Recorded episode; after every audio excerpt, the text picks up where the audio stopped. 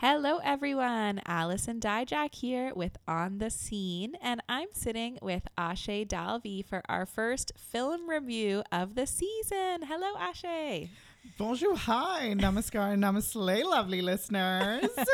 Welcome to On the Scene, Aashay. We're so excited to have you here for our first ever local film review. This is so exciting. I'm so happy to be here. Thank you so much for having me. I love it. So this week, Aashay went to see three films at our local cinemas, Princess Cinemas and the Apollo. We always love highlighting all the great stuff that these cinemas are doing. So let's chat a little bit about these movies.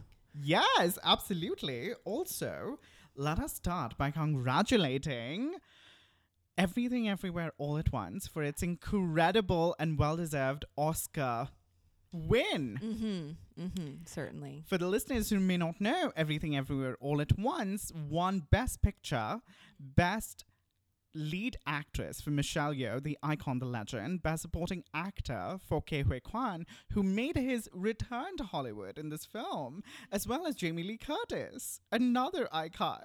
Yeah.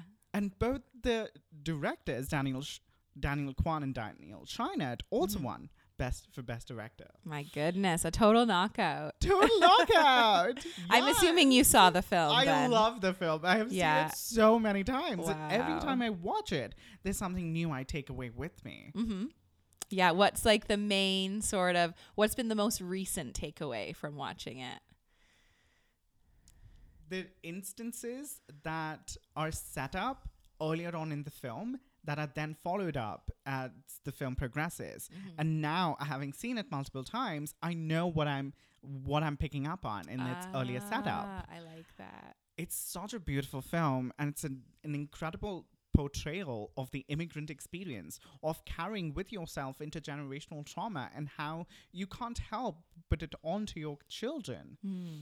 it's it's a beautiful reflection on a tender and delicate relationship between a mother and a daughter Wow. Yeah, it's unfortunately I haven't seen the film, but honestly seeing all of the hype around it and all of the wonderful attention that it received, I certainly want to go uh go see that. it's such a good film i would definitely recommend and it's so weird That's what I've also I honestly wasn't sure if I was going to like it because of the, the few bits that I'd seen. I was like, this seems a little wacky, but I feel like probably it's a little wacky with with a lot of heart as well. So I think the wackiness is there for a reason. I mm-hmm. think because trying to tell the immigrant experience, trying to tell the relationship between a mother and a daughter, trying to tell portray a relationship between a husband and a wife who have moved continents mm-hmm. Ha- can be difficult when we're talking when we're only trying to present in English, in the mm-hmm. English language. And that is why I feel the directors have done such an incredible job in making it accessible. Because all of us, in our own ways, can be goofy and weird and stupid and silly. And that kind of combines our intelligence mm-hmm. and unifies our outlook of and how s- we see the world. And I feel like they've used the language of silliness to present stories with a lot of nuance. Wow. Oh, sounds fantastic. Very exciting. And yes, definitely a shout out is needed for the entire casting crew that brought that wonderful, wonderful work to the public. Um, let's chat a little bit about the movies that you saw this week. So Yes. you attended uh, two out of the three films for the local um, Black Film Festival. Tell us about them. Absolutely. This week, Waterloo witnessed and experienced the inaugural Black Film Festival. And I, for one, am so grateful to be to have experienced it, to be to have participated in it. The first film that I attended was Summer of Soul.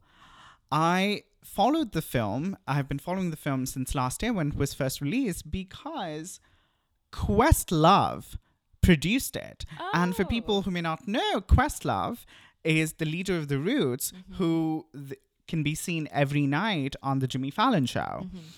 And Questlove is also a music archivist and brought to us a documentary that talks about a black music festival that was held in Harlem, New York in 1969. Okay. It was recorded and it was hugely attended. There were massive crowds of black folk gathering to witness um, and celebrate black art, black music, and black talent.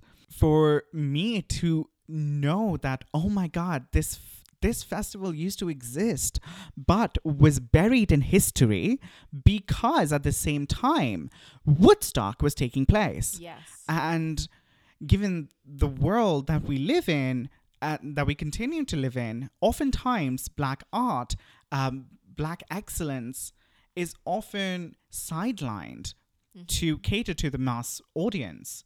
I really enjoyed watching Summer of Soul. And it was also so interesting. Another point of note was the same day across the street at Princess, at the other Princess mm-hmm. Cinema, was the Rock Climbing Film Festival. okay. Yeah. And it was it was such an interesting um dichotomy to see was also very ironic. Black and racialized folks were in major attendance at the Black Film Festival, while the rock climbing attend- rock climbing festival was primarily attended by white folk. And it was really interesting because I was watching a film about a music festival that was hugely um, witnessed by a majority black crowd, only to be buried in history due to white supremacy Yeah. and settler colonialism. And Mm-hmm. I thought that was, oh, okay, there are layers to this experience in this community. Yeah, yeah, wow. Well, honestly, huge congratulations to the people that put on the Black Film Festival this year. Very, very exciting. They were able to show the different films. It ran for three days. Um, so you were a big fan of the the first movie, Summer of Soul. That was Absolutely. a, a ten out of ten for you, to- or nine yes, out of ten. it was. I don't know. It was. I would definitely give it ten out of ten Wow. because it it brings back the importance and it reaffirms the importance of continuing to acknowledge and celebrate black art and black music Mm-hmm. and not have it just restricted to February. yeah. Uh, Which is why I love that the Black Film Festival did not happen in February. Yes, hundred percent. Yeah, it doesn't always have to all be in February, right? It can happen all year long. So fantastic. Um, the second film you saw, Brother, Yes. was also part of the Black Film Festival at Princess Cinemas. You said that you had seen the preview of this one Um, at TIFF, So or Mm-hmm. the film premiered at TIFF, and because I had worked um, with at Inside Out at the Lightbox, I got a I got a sneak preview of the film, Mm-hmm. right? and I was so excited to watch this film because I love the book. Mm-hmm. David Chariandi's book, Brother, that the movie is based on, is such a moving portrait on the black experience in the neighborhoods of Scarborough. It's so resonating. And to watch it come on screen, to watch it being adapted for the screen by Clement Virgo, was like a cherry on top for my experience with this piece, mm-hmm. with this piece of literature. The film is so nuanced in its captivating and captivating in its quietness. Hmm. And all of that builds into this increasing crescendo of thunder when you realize that these two black brothers are constantly required to contort and conform their identities because they are being questioned, they are being challenged, their existence is constantly being questioned and challenged by the white folks in the neighborhood. Mm-hmm. I really liked how in this film we were celebrating these this black relationship, this black sibling dynamic. Mm-hmm. We were celebrating a neighborhood that was flawed but also loved, a community that loved um, these two brothers and also we it it was also a reflection on how their mom, who migrated from Jamaica, Mm-hmm. was carrying with her a lot of pressure, a lot of trauma that unwittingly she put on to her children. Mm. When we realize that something m- may not necessarily be right for one of the brothers, we realize that what we are forced we're forced to question what role have we played Mm. in protecting the black children, in protecting the black folks in our community? And what can we do to make sure that they are not constantly questioned by the police force? Mm-hmm.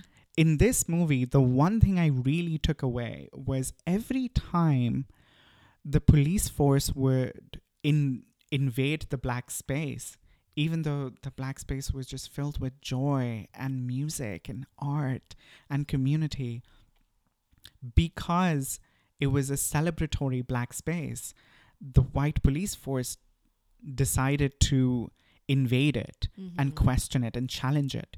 And in the film, we never get to see the face of the white police officer.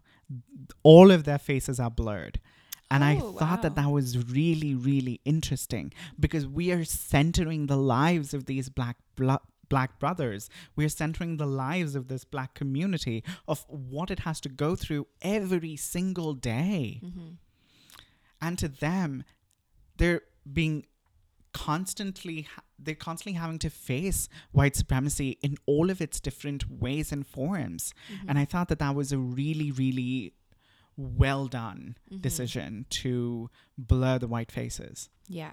Yeah. I mean, I think for viewers, probably like they know what that looks like. They know what that story is going to be. So let's shift the lens and go further in depth in the the main characters' stories, not the oppressors' stories, right? Wow. Wow. Sounds like a really powerful film as well. such a powerful film Yeah, and this one's still going to be playing um, at Princess Cinemas Yes. for the next week. Um, so listeners can head out and try to catch a screening of Brother. Sounds like a really important and powerful It film. is. A, it is a powerful film, Mhm. and even the crew n- deserves some um, acknowledgement. Mhm.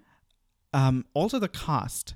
The cast features Lamar Johnson, who now can be seen on The Last of Us. Oh wow! yeah, Okay. and the love interest for Michael played um, played by Lamar Johnson um, is Kiana Madeira, who is well known to be in the Fear Street trilogies as the sapphic interest who saves Mhm. the day. wow, lovely. And the music also plays such an important role in this film and is composed by Todor Kobakov, who I know to be one of the composers for another CBC project called Trickster.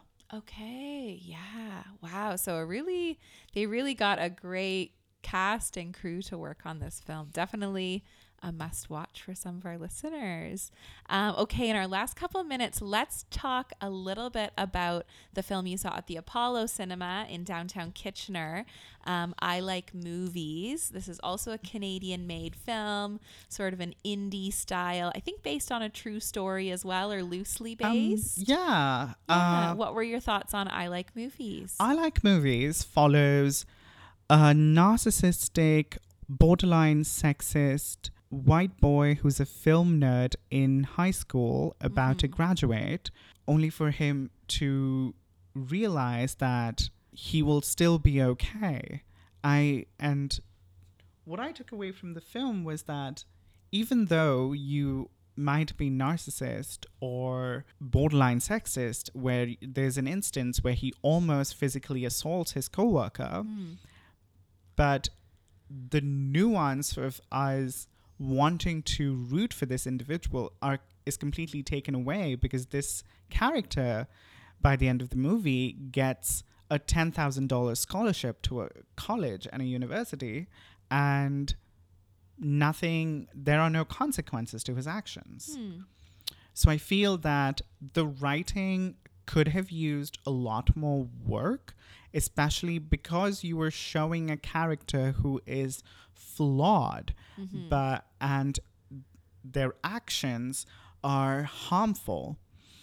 To strip that character from having to deal with any real human consequences takes away from an experience as a viewer for me to engage with this piece of cinema through a nuanced lens. Mm-hmm. Yeah, it, it can be hard when they're showing these negative qualities, but the way that they're creating the film, you do want to root for the character, but then you're sometimes left with that unsettling feeling, right? Of Mhm. like, oh, why am I rooting for this villain when there's um, all these negative traits associated with them? Mhm. Yeah. Yeah, interesting. Does the the film it sort of follows um uh, like a group of kids that work at a movie rental store? Um, it follows this um, character, this high school boy Mhm.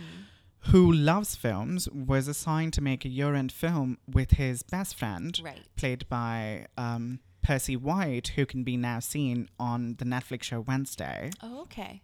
And this this best friend is treated like shit Mm. by this character, by this boy, often looked down upon, often berated.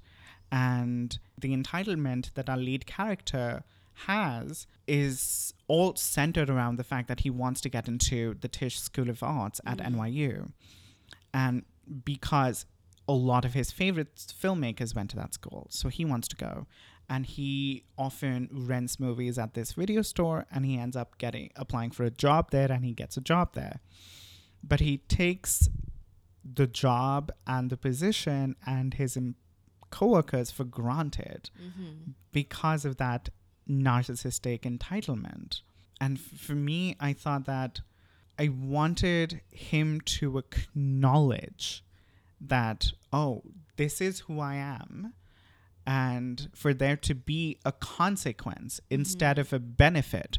Because then what you're telling people is that you're making it okay for children to treat everyone else like shit. Mm-hmm. Just because you're a teen, moody teenager, Right? Or something. Yeah. And you will get away with it. mm-hmm. But that's not the case. Mm-hmm. If um, so, if listeners were thinking of going to see the movie, what would you recommend to them to like go into it thinking, or sort of, um, I don't know, what's a recommendation for our listeners if they're thinking like, oh, this seems like interesting content, I'd like to see a Canadian movie, or maybe there's an actor I like in it.